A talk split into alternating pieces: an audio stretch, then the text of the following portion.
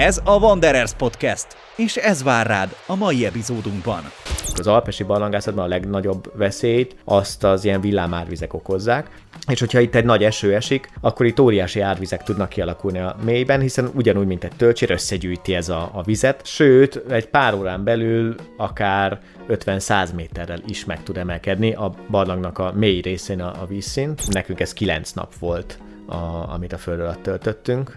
Ugye, nem, mi... semmi fény, semmi hát friss semmi levegő. Fény, persze. Fény nincsen, ott van a, az az étel, amit magaddal viszel, hát ugye zuhanyzás, mosdás az nincsen. Aztán lejjebb ott 1600 körül ott meg van egy, egy hosszú járat, egy hosszú cső, ahol gyakorlatilag fölveszel valamilyen pozíciót az elején, és aztán annyira nincsen hely, hogy azt már nem tudod megváltoztatni, és akkor Tehát ebben... faltól falig ér a Fal, Figyelj, ezt úgy képzelj el, hogy 40 centi átmérőjük is körjárat, és ez mondjuk megy be 200 méter hosszan.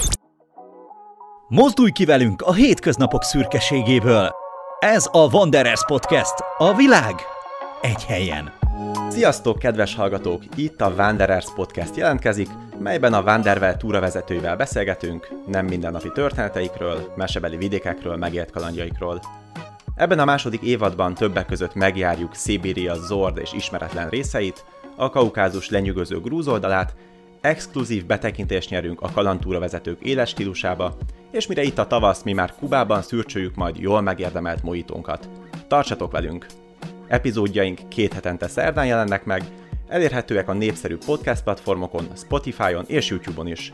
Használjátok a W-vel Wanderers Podcast keresőszavakat, és könnyen ránk találtok. Ez a Wanderers Podcast. No, fogjunk is bele a mai epizódba. Emlékeztek még az első évad hegymászós barlangászós részére? Ha a műsorvezetőként lehet ilyet mondani, nekem talán az egyik kedvenc részem volt. Viszont a beszélgetés úgy alakult, hogy végül inkább a hegyekre fel, mint azok alá jutottunk el Dokival és Gergővel. Éppen ezért ma újra Ambrus Gergő van itt velem a stúdióban. Szia Gergő! Szia! Akivel most igyekszünk tényleg egy picit az ő szenvedélyére, a barlangokra, a barlangászásra fókuszálni.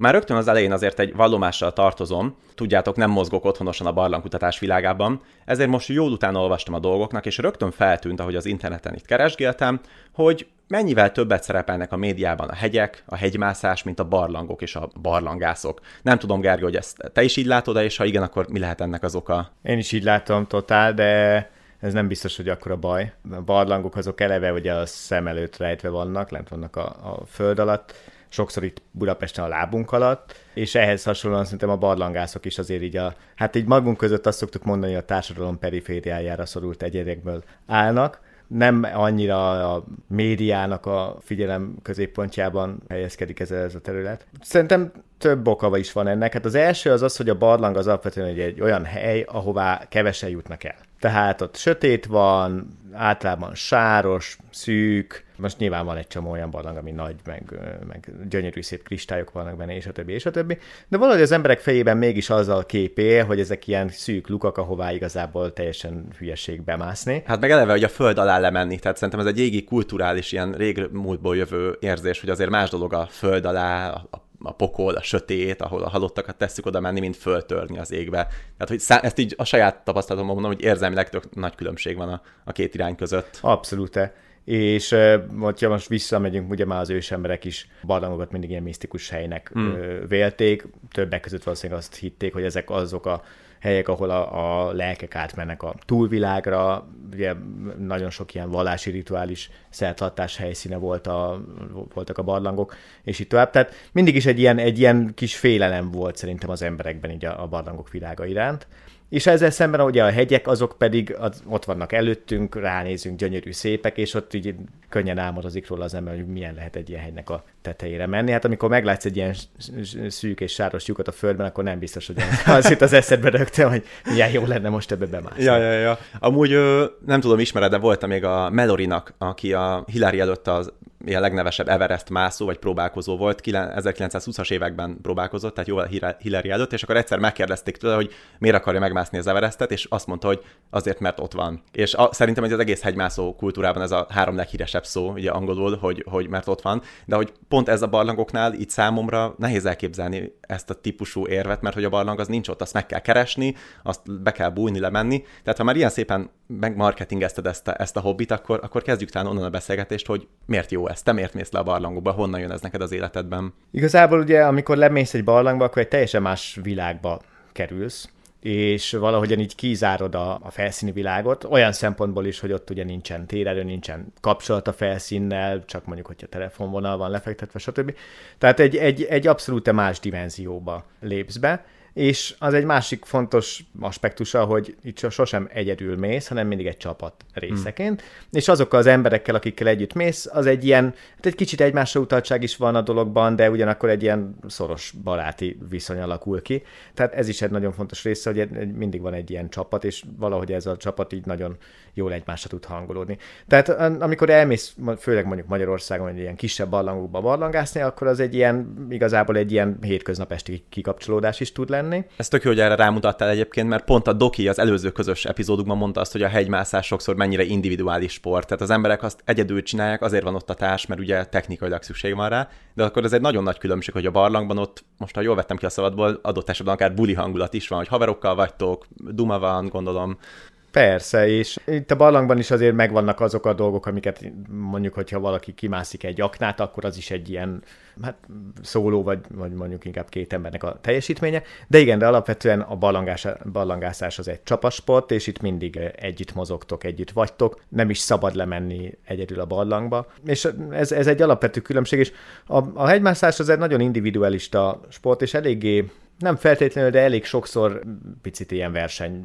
Nagy egók mozognak, az biztos. Igen, meg, meg ugye az, hogy most akkor a, a teljesítményeket, ugye most ki az, aki most először meg fogja mászni ezt vagy azt, vagy azt a csúcsot, minél gyorsabban, minél nehezebb technikásabb úton, és, és a többi.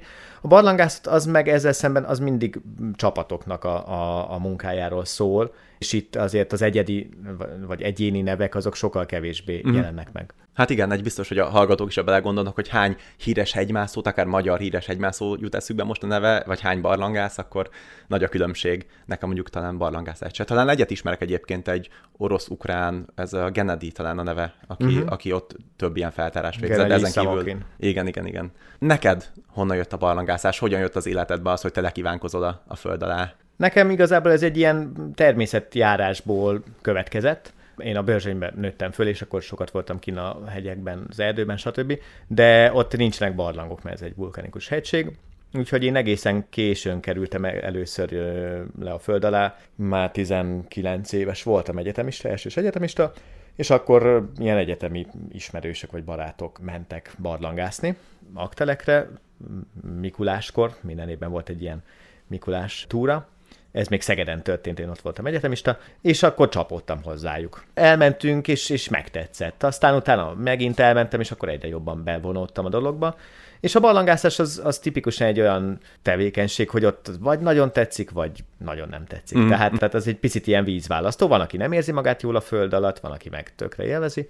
Nekem ez tetszett. És akkor elkezdtem tanulni, barlangászásban is vannak ilyen tanfolyamok, ahol mondjuk kötéltechnikát megtanulod, sőt van alapfokú barlangjáró tanfolyam is, ahol elve a barlangászás alapjait tanulod meg, hogy hogyan mozogjál, stb. hogyan biztosítsad a társaidat. Szóval van egy csomó tanulható tudás, aztán utána a, a legfontosabb az persze az, hogy, hogy menjél, járjad a barlangokat egyre több mm, helyre Rutin. Rutin, sok, aha, sok hely. Aha. Uh-huh.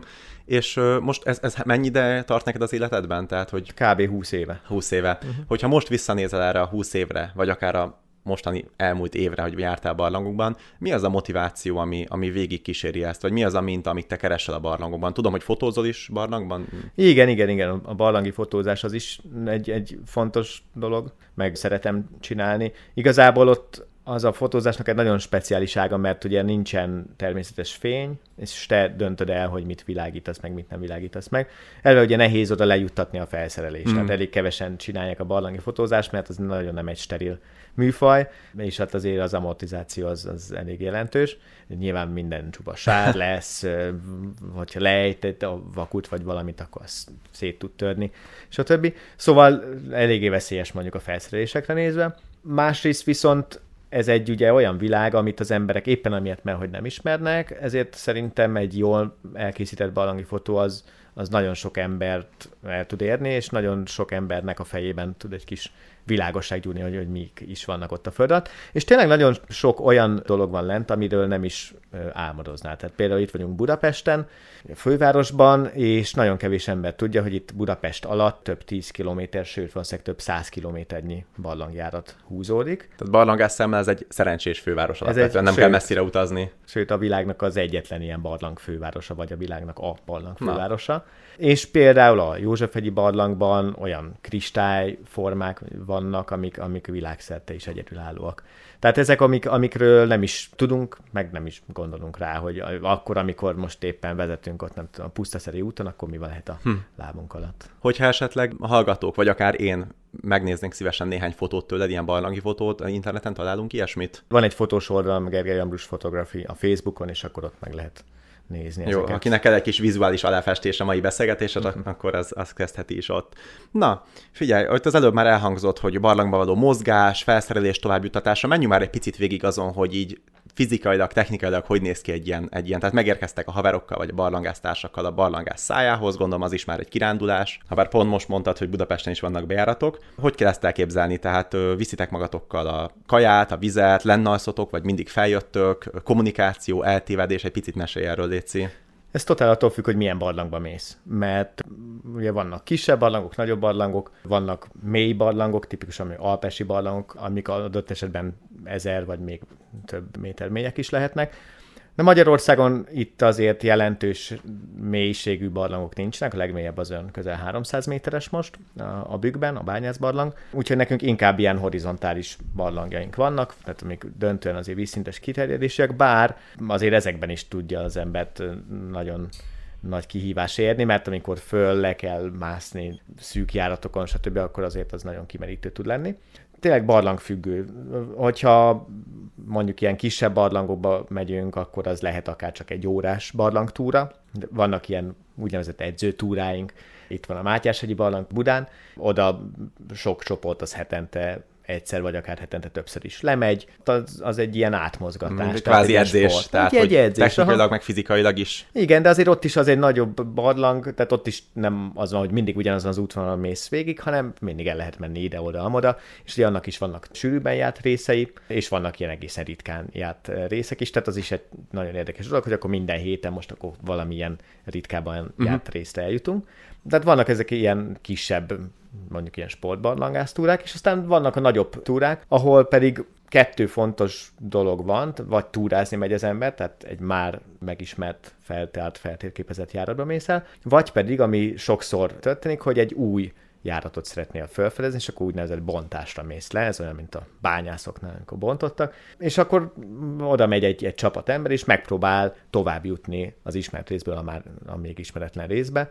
Ez nálunk legtöbbször azt jelenti, hogy főleg itt a budai termálkaszban, hogy vannak ilyen valamikor kialakult tipikusan a melegvíz, a termálvíz által kialakított járatok, és ezek akkor, amikor kiemelkedett ez a hegység, szárazra kerültek, és utána betömődtek. Azért, mert a, a, az esővíz, vagy a leszivárgó víz az behotta oda a, az agyagot, vagy összeomlott, stb. stb. Tehát voltak valamikor járatok, amik most nem átjárhatóak. És akkor ezeket szeretnénk valahogyan vagy ki kell ásni, eltávolítani a köveket, megtalálni az átjárót, és tehát valahogyan beszeretné jutni egy ismeretlen részbe. Tehát jól értem, hogy az a legtöbb esetben nem az eredeti kőzetből távolítotok el dolgokat, hanem egy egyébként ott lévő üregből a felhalmozódott igen, egyebet. alapvetően igen. Hogy, és hogy kell azt a részét elképzelni, hogy van egy barlang, ami egy adott pontig mondjuk feltárt, ismert, te honnan tudod azt megtippelni, hogy neked melyik tárnán, vagy melyik üregben kell tovább feltárnod ahhoz, hogy tényleg valami érdekeset találj, hogy plusz hozzá egy ennyi hossz a barlanghoz, vagy egy szép részt felfedez. Ez egy nagyon jó kérdés. Szóval a barlangkutatók is, hogyha lenne egy ilyen, egy ilyen nem tudom, egy applikáció. egy applikáció, hogy megmondja, hogy akkor itt most még ásol két órát, és utána 5 km balangját találsz, az nagyon szuper lenne, de hát ilyenünk ugye nincsen. Úgyhogy van több módszer. Hát ugye alapvetően az a barlangok azért mondjuk, hogyha a magyar viszonyoknál maradunk, de nemzeti vagy külföldi nagy barlangoknál is igaz az, hogy alapvetően ezért a, a kőzet törések mentén alakulnak ki. Tehát, hogyha van egy barlang térképed, és azért ránézed, akkor nagyon sokszor azért lehet látni, hogy hol vannak ezek a főbb irányok, és akkor, hogyha azt mondjuk meghosszabbítod, vagy abba az irányba folytatod, Nagyobb akkor mondjuk esélye. jobbak az Mhm, esélyek. mhm. Aztán másik nagyon-nagyon fontos tényező az a húzat. A barlangunkban lenn ott mindig, hát mondjuk nem állandó a hőmérséklet, de közel állandó a hőmérséklet, viszont ugye a kinti hőmérséklet az plusz 40 foktól mínusz 20 fokig azért változik, és akkor ennek megfelelően nyáron, télen más-más irányba áramlik a húzat, ami nagy barlangnál nagyon-nagyon jelentős tud lenni. Tehát té- tényleg vannak ezek a hatalmas nagy átmenő barlangok, mondjuk 1000 méter mély, és ott, hogyha egy ilyen szűk bejáratban állsz, akkor majdnem leviszi a fejedet az orkán. Ez hihetetlen, nem is hallottam még ilyenről. Igen, durva tud lenni. Hát Magyarországon azért nincsenek ekkora húzatok, de azért itt is jól lehet érezni. Mondjuk tipikusan ilyenkor télen, amikor kint lemegy a hőfok mondjuk mínusz 10 fokra, és bent meg ugye van hát itt a budai barlangon olyan 10-15 fok akár, akkor ott nagyon erősen jön ki a meleg levegő. És akkor a húzatot követve tudunk eljutni sokszor, mondjuk ott vagy egy hatalmas nagy omlásban, csak azt látod, hogy hatalmas kőtömbök vannak, stb. De hogyha megtalálod azt a pontot, ahonnan jön ki a húzat, akkor ott elkezdesz ásni, akkor lehet, hogy szerencséd lesz. Aztán van egy másik fontos, amit itt a Pilisben kezdtek el Magyarországon figyelni, ezek az úgynevezett denevér kijelölések, mert itt a Pilisnek a barlangjaiban nagyon sok denevér él, és ők ugye az ilyen öklömnyi kis lugakon is át tudnak kúszni. Ugye sokszor nem csak repülnek, mert ugye mi fejünkben azért, hogy ők csak repülnek a nagy járatokban, de tényleg, hogyha van egy ilyen kőomlás, akkor ott leszáll át, kapaszkodik, és a túloldalon megint felszáll. És ilyenkor, amikor itt átmennek ezek a, ezeken az ilyen szűkületeken, akkor ott ö, hozzáérnek a kőhöz, és hogy ugyanúgy, mint amikor sok ember az ott egy adott követ ottan megfogdos, akkor az ugye kifényesedik, vagy stb. Ugyanígy a denevéreknek is lehet látni a nyomát. És itt a Pilisben például itt van az ország harmadik leghosszabb barlangrendszer, már beszéltünk is róla korábban, ez az Ariadné barlangrendszer, annak a feltárásában nagyon jelentős volt ez a, a denevér kijelölés, tehát sokszor követték a denevérek útját, és így találták meg az összeköttetéseket. Akkor is, amikor így ránézésre azt mondtad volna, hogy az életben nincsen semmi, mert hogy így egy ilyen kis öklömnyi luk ment be a, a sziklába, de azt ott kiszélesítették, és akkor meg lett. Szóval sok, sok dolog van, és aztán ezen kívül meg még vannak tudományosabb, amikor a levegő összetételét mérik, mindenféle gázokat benne. Aztán, amikor például patakos barlangok vannak, vizes barlangok, és azoknak akarják megné- megnézni az összeköttetését, akkor megszínezik a vizet. Tehát van ilyen is. És hol jön ki a színes víz? vízfestés, és akkor nézed, hogy hol jön ki a színes víz, meg hogy mennyi idő alatt. Tehát nagyon sok ilyen barlangkutatási munka. Na, nagyon érdekes dolgokat mesélsz, tényleg abszolút erről így nem hall, vagy nem olvas az ember, vagy nincs, legalábbis én így nem szoktam látni. Csak annyira kedves hallgatóknak még egy kis kitekintés, és javíts ki, légy szíves, hogyha rosszul mondom, de ha, ha minden igaz, Magyarországon minden barlang védett helynek minősül, és a denevérekre jutott ez, ez, mert én is, hogyha esetleg viszek egy csoportot kirándulni, mindig van a csoportban néhány ember, aki ha a denevér szót meghallja, mondja, hogy ő biztos nem jön a barlangba, mert valahogy a denevér meg a vérszopás az így összekapcsolódik a fejekben. Tehát egy pár szót tudsz erre mondani, hogy a denevérek egyébként barátságos állatok, nem bántanak senkit, vagy ha bántanak, akkor az is érdekel. Nem, hát abszolút, barátságos, és nem csak, hogy barátságos, hanem nagyon hasznos állatok. Mert azt nagyon kevesen tudják, hogy, hogy a denevérek rengeteg sok szúnyogot, legyet ö, esznek meg, és emiatt aztán, amikor ugye felszaporodnak a szúnyogok valahol, ott, ott a denevérek nagyon sokat tudnak segíteni. Ugye egyáltalán nem veszélyesek. Egyébként nagyon érdekes állat, mert ugye, hogyha megnézed, hogy hogyan tájékozódnak, ugye a hatalmas fülükkel az útlangokat fogják vissza, és úgy, úgy nagyon pontosan és nagyon gyorsan képesek fölmérni a, a járatokat, hogy hol, hol vannak. Ugye kevesen tudják, vagy hát nem biztos, hogy ennek kevesen tudják, de a den- denevérek is ugye emlősök, ami már eleve ugye egy, egy furcsa dolog, hogyha megnézed, hogy miből alakult ki a szárnyuk, ugye az olyan, mint nekünk a kezünk. Nagyon érdekes az, az, az ő életmódjuk is, ugye ilyenkor télen hibernálják magukat, ami azt jelenti, hogy annyira lelassítják az életműködésüket, hogy ilyen percenként egyet ver a szívük. A testhőmérsékletük az pedig nagyon lemegy, most nem akarok hülyeséget mondani, de ilyen pár fok lesz a testhőmérsékletük. És ahhoz, hogy ebből a hibernációból ők visszajöjjenek, visszamelegítsék magukat, ahhoz egy óra kell adott esetben. Azt a- És, és egyébként ilyenkor lehet a legtöbbet nekik ártani, vagy ezért mondják azt, hogy ne zavard a denevéket. Ugye nyáron, amikor vadászidőszakok van, akkor ők, ők nappal mondjuk ben vannak a barlangban, vagy, vagy ahol laknak, és aztán este kimennek vadászni. Ilyenkor viszont télen lehibernálják magukat, és nagyon sok energiát veszítenek el akkor, hogyha fölébrednek, vagy hogyha fölmelegítik ugye magukat. Hogyha ilyenkor zavarjuk meg a denevéreket, adott esetben fölébresztjük, vagy nagy Isten leverjük, vagy stb., akkor annyi energiát veszít el, hogy aztán utána már nem biztos, hogy kibírja a térnek a végét. Ja, kicsit elkalandoztunk, de a lényeg a lényeg, hogy a barlangokra vigyázzunk, egyébként is az erdőre vigyázzunk, nyilván ne hagyjuk ott a szemetet, ne használjuk erdei mosdónak, ami sokszor így megtörténik, vagy az ember így érzi, mikor belép a, barlangba, és főleg ne piszkáljuk a denevéreket. Egyébként, hogy szóba került az Ariadni barlang, most néhány nappal a mai felvétel előtt, részben emiatt kimentem ide Piliscsév fölé, és én is elsétáltam ebbe a barlangba, és pont azt láttam, amiről az előbb meséltél, hogy ö, mi volt ez a kifejezés, a depózás, hogy hordják ki ezt a, ezt a salakot, ezt, a, ezt, a, ezt az anyagot, és oda volt borítva egy nagy adag, tehát így most nagyon, nagyon benne vagyok ebben a, ebben a hangulatban. Ez itt továbbra is a Wanderers Podcast, iratkozzatok fel hírlevelünkre a wanderers.hu oldalon, hogy elsőként értesüljetek a legújabb cikkeinkről, híreinkről, és persze a podcast adásokról.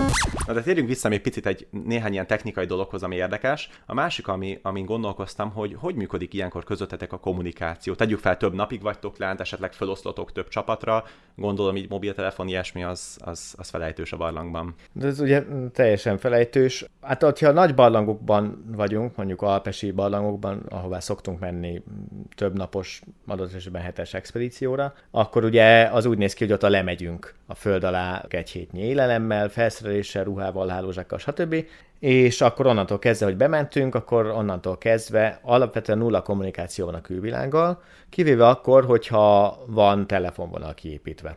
Tehát az fizikailag egy vonal fizikailag, hát erre is van több megoldás, ugye a hagyományos módszer az az, hogy tényleg egy fizikai egy telefondrót végig van húzva egészen a bivakig. A bivaknak hívjuk azt a helyet, ahol alszunk táborozunk, tehát ott van mondjuk a, a bázis, és akkor onnan megyünk el ilyen kisebb, mondjuk egynapos utakra. Tehát, hogyha van kiépített telefon, akkor, akkor ezt tudjuk használni, és ezzel tudunk, vagy ezen keresztül tudunk beszélni a felszínen, viszont hogyha nincsen, most már vannak olyan technikák, hogy ilyen vezeték nélküli telefonokat kifejlesztettek, ami mondjuk úgy néz ki, hogy lent a barlangban is egy mondjuk 100 méter hosszú drótot kifeszítünk antennaként, és a felszínen is, és aztán ezek tudnak kommunikálni a sziklán keresztül is. De azért ennek a megbízhatósága az nem százas, tehát itt attól függ, hogy most milyen az időjárás, mm-hmm. stb. Mhm. stb. Tehát nem, nem annyira jól működik, de vannak azért ilyen, ilyen módszerek is. Viszont ott a barlangon belül a csapatok alapvetően nem tudnak kommunikálni egymással. Tehát hogyha te, valamit, és azt tartani igen, kell. Tehát, hogyha te elmész két-három emberrel, akkor az a két-három ember van veled is, és annyi. Ennek ugye vannak azért ilyen veszélyfaktorai is, mert a, a barlangászatban, mondjuk az alpesi barlangászatban a legnagyobb veszélyt azt az ilyen villámárvizek okozzák. Ugye ezek tipikusan hatalmas nagy vízgyűjtő területről gyűjtik össze a, a vizet, és hogyha itt egy nagy eső esik, vagy nagy vihar jön, vagy a legrosszabb esetben, hogyha már van valamennyi hó a hegyen, és aztán jön egy nagyon hirtelen meleg front esővel, ami elolvasztja a meglevő havat is, akkor itt óriási árvizek tudnak kialakulni a mélyben, hiszen ugyanúgy, mint egy tölcsér, összegyűjti ez a, a vizet, és aztán a, a, a mélyben, ezeken a viszonylag szűk barlangjáratokon ez mm, tényleg egy ilyen nagy ö, áradatként tud levonulni. Ezt úgy kell elképzelni, hogy egy pár órán belül meg tud emelkedni a vízszint. Abszolút, sőt, egy pár órán belül akár 50-100 méterrel is meg tud emelkedni a barlangnak a mély részén a, a vízszint. Most jutott eszembe, két éve volt, Tájföldön talán volt egy ilyen viszonylag nagy média figyelmet kapó baleset, amikor egy iskolás csoport talán, ugye, ilyesmi, Igen, ott, ilyesmi is, volt. ott is ugyanezt történt, tehát az is egy, egy olyan barlang, aminek eléggé nagy a vízgyűjtő területe, és aztán egy viszonylag horizontális, viszonylag vízszintes járaton kell bemenni, és aztán ami történt az az, hogy jött egy nagy eső, pontosabban már megjött az esős évszak, és egyszerűen föltelt ez az egész vízzel, szegények meg ott ragadtak bent. Hát mázliuk volt, mert éppen egy nem olyan, alatt, igen. igen. egy olyan részen voltak, ahol volt levegő, de hát aztán ugye, mint tudjuk, hogy, hogy mekkora nagy erőfizetés volt őket onnan kihozni. De ilyen balesetek szoktak történni az alpesi barlangokban is, és sajnos vannak olyanok, amik halálosak, vannak olyanok is, amikor pedig túlélik ezt a, a, az árvizet, és a magyar barlangászatban is volt mind a kettőre példa, tehát, tehát ezt tényleg komolyan kell venni. Uh-huh. Ugye viszont ahhoz, hogy ezt tudja az ember, ahhoz kell egy kapcsolat a felszínnel. Meg mielőtt lemész, akkor nagyon pontosan meg kell nézni az időjárás előrejelzéseket, de hát mondjuk öt napra előre, hát ugye tudjuk, persze, hogy ezért az persze. nem a legkiszámíthatóbb. Igen, de azért ennek ellenére a, a tél főleg mondjuk a január-február környéke, amikor eléggé hideg van, az, az egy nagyon jó, stabil időszak, és ezért a legtöbb ilyen alpesi barlangba télen szoktunk mm, menni. Az a szezon. Az a, az, a, az alpesi barlangászat szezonja. Aha. Na, ha már most itt egy veszélyt megemlítettél, akkor gyorsan ezt a részt beszéljük át, és utána mehetünk a kellemes irányba tovább. Ugye itt volt szó erről a villámárvízről, nem tudom, hogy esetleg Gergő veled volt-e olyan, hogy barlangban eltévedtél, egyedül vagy valakivel. Tévedni nem annyira szoktam, mert nekem szerencsére az eléggé jó így a, a tájékozódó képességem.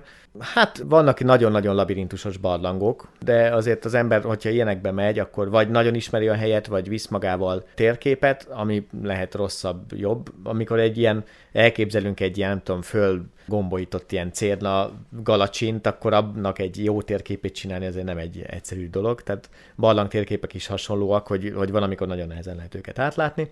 De minden esetre azért, azért az ember, hogyha ilyen helyeken mondjuk eltéved, akkor visszafelé mész, megkeresed azt utolsó ismert pontot, ahol voltál, stb. Tehát ma, manapság már azért ez nem annyira jellemző, de a 60-as, 70-es években nagyon sok olyan baleset volt például itt, itt Budapest környékén is, amikor egyszerűen bementek a srácok, akkor még ugye nem voltak lezárva a barlangok, bemehetett bárki, és aztán bementek tipikusan fiatalok, és egyszerűen eltévedtek bent. És a barlangi mentőszolgálatot azt többek között ezért hozták létre, mert, mert volt egy olyan időszak, hogy két hetente kellett menni valakit megkeresni a barlangban. Plusz lezárták a barlangszájakat. És aztán utána jött, az is, hogy, hogy a, most a legtöbb barlangnak a, a bejárata le van zárva, hát az ilyen nagyobb barlangoknak, ugye. A másik, ami így laikusként rögtön eszembe jut ilyen veszélyforrásként, főleg, hogyha, amit az előbb mondtál, hogy feltártok egy, egy, egy ilyen új részt, ez a kőomlás. Találkoztál már ilyennel, vagy van, van-e valami, vagy ez egy reális veszély a barlangban, hogy ott leszakad, beszakad? Az abszolút reális veszély, hát főleg ugye, amikor egy omlást bontasz át, és hát ezt, aztán vannak erre technikák, hogyha lehet ezt stabilizálni, megpróbáljuk mit tudom, nagy vasrudakat beraksz, vagy akár bányatámokat beraksz egy ez a megelőzés, ez a megelőzés része? Ez a megelőzés, tehát igen, amikor mondjuk van, van egy nagy omlás, és azon keresztül kell átmenni, vagy azon keresztül sikerül átjutni, de aztán valahogy ezt szeretné stabilizálni. Hát vannak olyanok, igen, amikor, amikor ott beomlik egy rész, stb. Tehát amikor föltárunk egy új részt, akkor mindig az az első, hogy biztonságosá tenni, tehát veszélyteni. Tehát amennyire lehet az ilyen omlós részeket, azokat megszüntetni. De vannak ilyenek, lehet ilyen sztorikat hallani. Igen. Bementek valahova, aztán beomlott az egész, aztán egy nap volt, amire kiásták magukat, stb. Ez a szerencsésebb igen, igen, igen, igen. Hát aztán van sajnos, akkor, amikor nem ilyen szerencsés. Például most volt a, a nyáron történt, hogy a Verjovkina barlangnak, ami most a világ legmélyebb barlangja, annak a fő kutatója, ő sajnos egy ilyen omlásban életét vesztette. De azért azt el kell mondani, hogy ezek nagyon ritkák szerencsére. Szóval ez a barlangászás, meg a barlangászat, az sokkal biztonságosabb, mint ahogy az emberek azt hiszik. Szóval hála Istennek nagyon-nagyon kevés baleset van, mert éppen azért, mert az emberek azért ezekkel mind tisztában vannak, és megpróbálod ezt tényleg annyira biztonságosan csinálni, amennyire csak lehet. Igen, meg talán a barlangnak megvan az az előnye, hogy aki eljut már egy barlangba, az jó esetben már olyan, aki kvalifikált abban a barlangba való bejutáshoz, mert hogy A le van zárva, B nem olyan, mint egy hegy, amit az ember az ablakból kinéz és felmegy és elkapja a hóvihar, hanem azért tudni kell, hogy hogyan. És még egy utolsó kérdés ilyen veszély területén, ami így szintén laikusként eszembe jut, hogy úgy képzelem el, ott megyek egy járatban, ott átmászok ezen, és egyszer csak megérkezek egy ilyen nagy kürtő aljára. Egy nagy, sima falu, 20-30 méter magas kürtő ott hogy lehet fölmenni? Nedves, nyírkos, saras, és ugye vannak ezek a nagyon jó fotók, majd biztos nálad is van az oldaladon, ahogy lóg benne egy kötét, és az ember föllemegy, de az a kötél hogy kerül oda? Hát ugye tipikusan azért ezek a kötelek úgy kerülnek oda, hogy, hogy nem fölötted van egy kötő, hanem alattad van egy akna. Tehát a tetejéhez érkezel. Igen, akkor ugye egyszerűbb beszerelni, de hát ezeket is ugye tanuljuk, hogy hogyan kell kiépíteni egy kötélpályát, stb. stb. De az, amikor tényleg megérkezel egy kötőnek az aljára és fölnézel, és akkor gondolt, hogy honnan, hát ugye az a hatalmas kötő ki kellett, hogy alakuljon valamiből, tehát jó eséllyel azt valami felső járatból érkező víz mosta ki, vagy, vagy oldotta ki, és akkor hogyan tudnánk ebbe a felső aha, járatba aha. eljutni. És akkor Tehát í- kerülő úton fölé menni valahogy a, a Hát kerülő, hogyha szerencséd van, akkor igen, de egyébként meg a kürtőt kell kimászni, ezt úgy, hogy kimásztuk a kürtőt.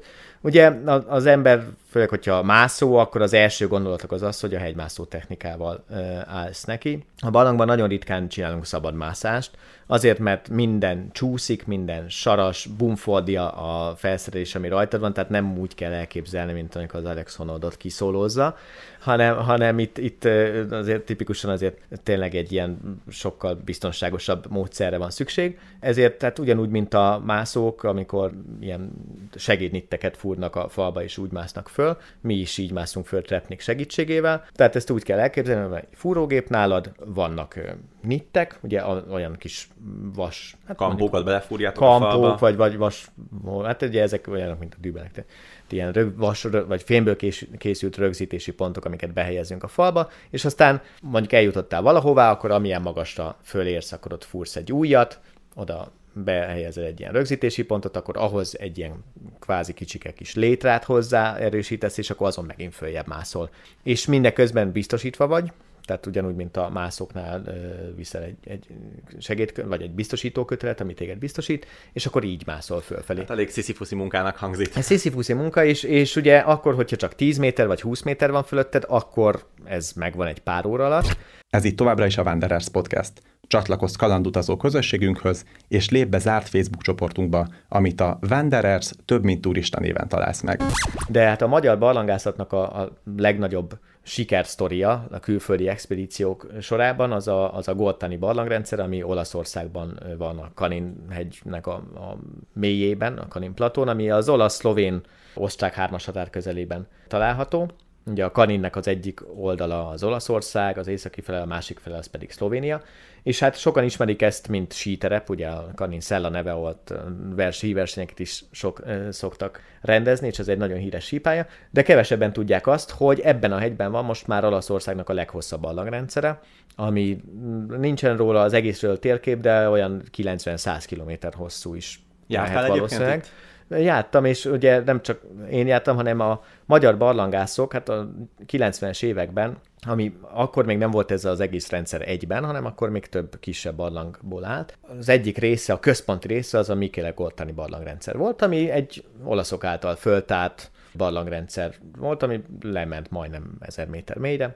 Először a magyarok csak túrázni mentek el oda, aztán pedig ennek a barlangnak, hogyha oldalról megnézed, nagyon szépen látszik, hogy ilyen kb. 200 méterenként vannak ilyen nagy vízszintes járat szintjei. És ezekből van jó néhány, de valahogyan egy szint az hiányzott.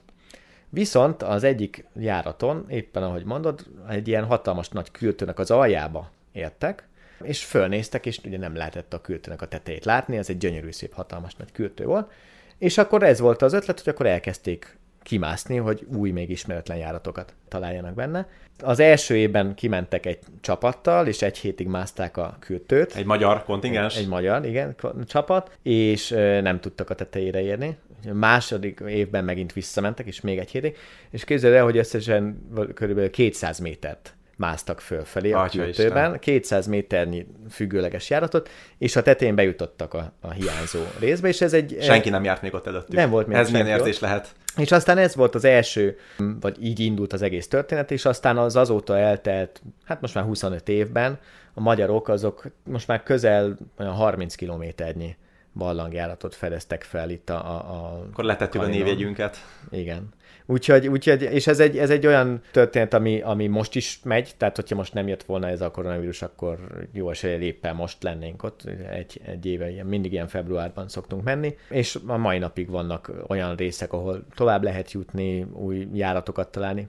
Hát ez nagyon jó érzés, amikor, amikor tényleg eljutsz egy olyan részbe, ahol még senki sem, nem az, hogy még senki sem járt előtte, hanem még fény sem volt ja, ott ja, ja, előtted, igen. és ugye totál új ismeretlen járatokat fedezel föl, és néha hatalmas mm, dolgokat találsz. Tehát mi is találtunk három éve, vagy most már négy éve, ahová bejutottunk egy mint 100 méteres aknát, akkor tényleg több kilométernyi járatot, és aztán ezeket föltérképezed, fényképeket. Most szépen ezzel vissza is kanyarodtunk a beszélgetés elejére, ugye azzal indítottunk, hogy mi a motivációt, stb. Így most egészen jól értem ezt, ez tényleg egy nagyon különleges élmény lehet az első fényt, az első lépést betenni nekem már rögtön itt, ahogy meséltél a holdra szállás, meg az Everest megmászás jutott eszembe, hogy tényleg viszonylag kevés rész van azért, ahova az ember nagyon el akar jutni, és nem sikerül neki, hogy ez egy ilyen élmény lehet még akár így a 21. században is. Meg hát ugye nem, nem lehet most már a földfelszínen olyan helyeket mondani, ahol még nem járt volna ember. Ugye a nagy felfedezésekor az Igen. már lezárult, de a föld alatt pedig éppen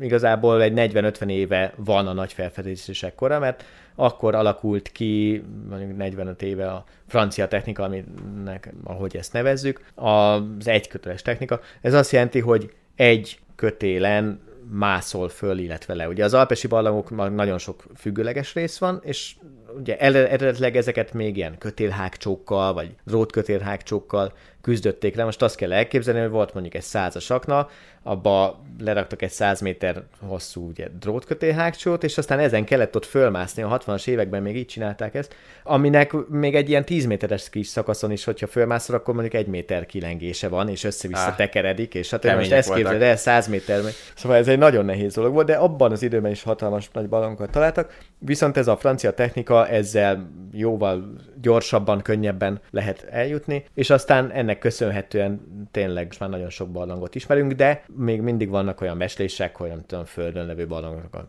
60-70-80 százaléka még mindig ismeretlen, tehát rengeteg sok lehetőség van. Úgyhogy ez valószínűleg a mi életünkben Na, az előbb már itt talán a Verjovkina barlangot szóba hoztad, hogy a legmélyebb. Ha jól tudom, akkor te is voltál a legmélyebb barlangban, de az nem a Verjovkina, hanem a, hanem a Voronya barlang volt. Ezek szerint lett egy új legmélyebb barlang, vagy pedig rosszul vagyok informálva.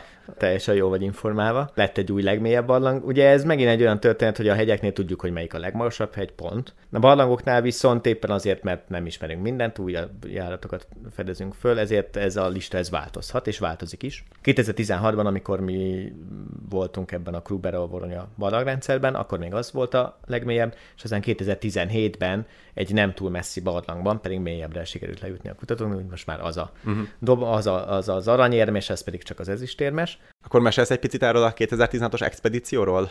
Magát a Voronyja barlangot azt már eléggé régóta kutatják, és hát ugye az, amikor az abház polgárháború volt, akkor ott a 90-es években akkor oda sem lehetett eljutni, de aztán amikor annak a háborúnak vége lett, stabilizálódtak a viszonyok, akkor főleg az ukrán meg az orosz kutatók elkezdték ezt gőzerővel kutatni.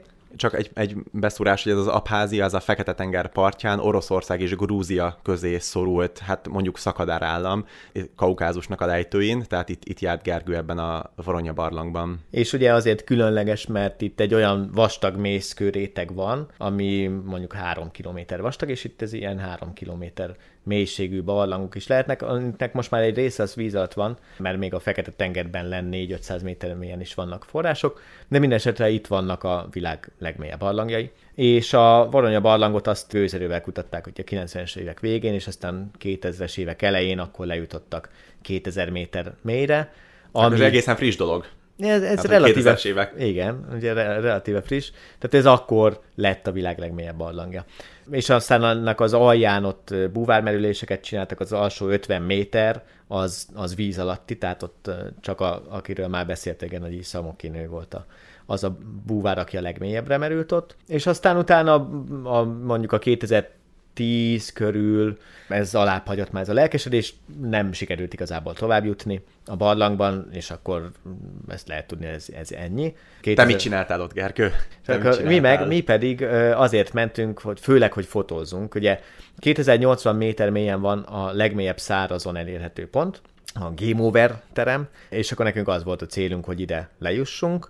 Ez nem egy ilyen egy nap alatt lemegyünk és föl, hanem ugyanúgy, mint egy ilyen hegymászó expedíciónál táborról táborra kell menni. Úgyhogy Olyan soknak számít ez a 2080 az nagyon soknak mélység? számít, igen. Mm. Tehát, tehát azért barlangban ugye itt arra, megint arról van szó, hogy itt magaddal kell vinni az összes felszerelést, élemet, stb. Itt nekünk ez kilenc nap volt, a, amit a föld alatt töltöttünk. Ugye Nem, mi- semmi fény, semmi hát friss semmi levegő, fény, persze. Nincs internet, telefon, mondjuk az még lehet jó hatékony Ez, ez, ez, is. nem, ez, ez szerintem nem hiányzik senkinek, mm. hogy nincs internet, meg telefon. Fény nincsen, ott van a, az az étel, amit magaddal viszel, hát ugye zuhanyzás, mosdás az nincsen.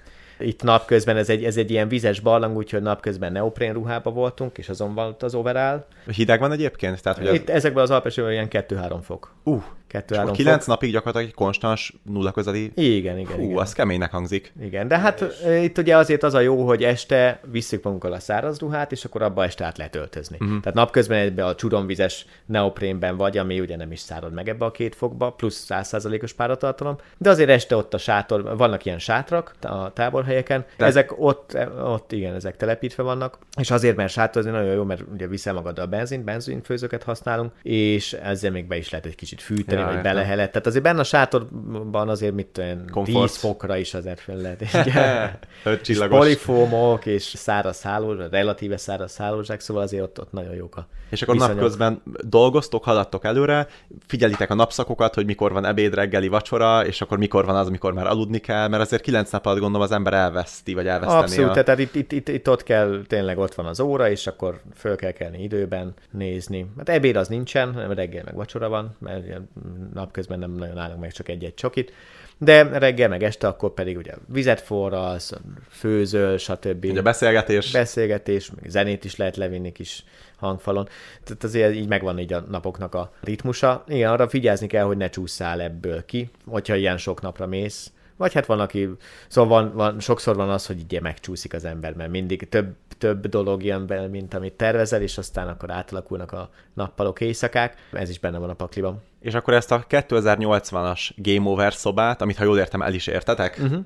Tehát sikeres igen, volt igen, ebből igen, a szempontból is az expedíció ezt a 2080 méter mélységet, ezt a barlang szájától kell számolni? Függőleges igen, irányba igen, lefelé, ez, tehát igen. nem a hossza? Nem, tehát itt, itt függőleges irányban lefelé az a 2080. Mi négyen voltunk a mi csapatunkban, plusz egy, egy erdélyi srác, Fábián is csatlakozott hozzánk, tehát igazából öten voltunk uh-huh. ott mhm. magyarok, de korábban már kettő magyar csapat ugyancsak itt járt a Game Overben. Tehát igen, tehát ezt mindig úgy kell nézni, hogy a, a barlang bejáratától számolod, vagy méred. De itt a Vorony azért az eléggé függőleges barlang, tehát hogyha megnézed a teljes távot, amit megtettél, az sem sokkal több. De hát vannak itt azért olyan dolgok, hogy egy 1400 méter mélyen van például egy szifon, amin át kell bújni. Ez tehát mit jelent pontosan? Az azt jelenti, hogy ott teljesen ki van vízzel töltve a járat.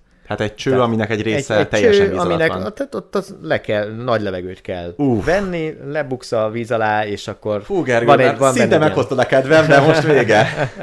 Nem volt ez, ez ilyen extrém. De legalább biztosra tudod, hogy ott valami lesz. Tehát ugye mivel Azt tudod, feltárt... mert ugye előtted már át, meg van benne egy vezetőkötél. Uh-huh. Tehát azért a kötélen ott át. Fölvesz egy szemüveget, nagy levegő. Hát igen, de hát azért, az, azért maga a víz is ez a két fokos, tehát azért nem egy, uh. ilyen, nem egy ilyen pozitív élmény. Aztán lejjebb ott 1600 körül ott meg van egy, egy hosszú járat, egy hosszú cső, ahol gyakorlatilag fölveszel valamilyen pozíciót az elején, és aztán annyira nincsen hely, hogy azt már nem tudod megváltoztatni, és akkor Tehát ebben... faltól falig ér a tested gyakorlatilag. Figyelj, ezt úgy képzelj el, hogy 40 centi átmérőjű kis körjárat, és ez mondjuk megy be 200 méter hosszan. Ez egy közel, közel vízszintes járat, és akkor hát, arra szólsz. Közel vízszintes, de egy picikét lejt befelé, és ez azért szívás, mert amikor kifelé jössz, akkor meg ugye kicsit emelkedik, de az lefelé nem is veszed észre, hogy így lehet, de amikor emelkedik, akkor sokkal nehezebb, főleg, hogyha még beget is. Ja, begeketnek hívjuk ezt, amikor ilyen szállító zsákokban visszük a, a felszerelésünket. Ezek ilyen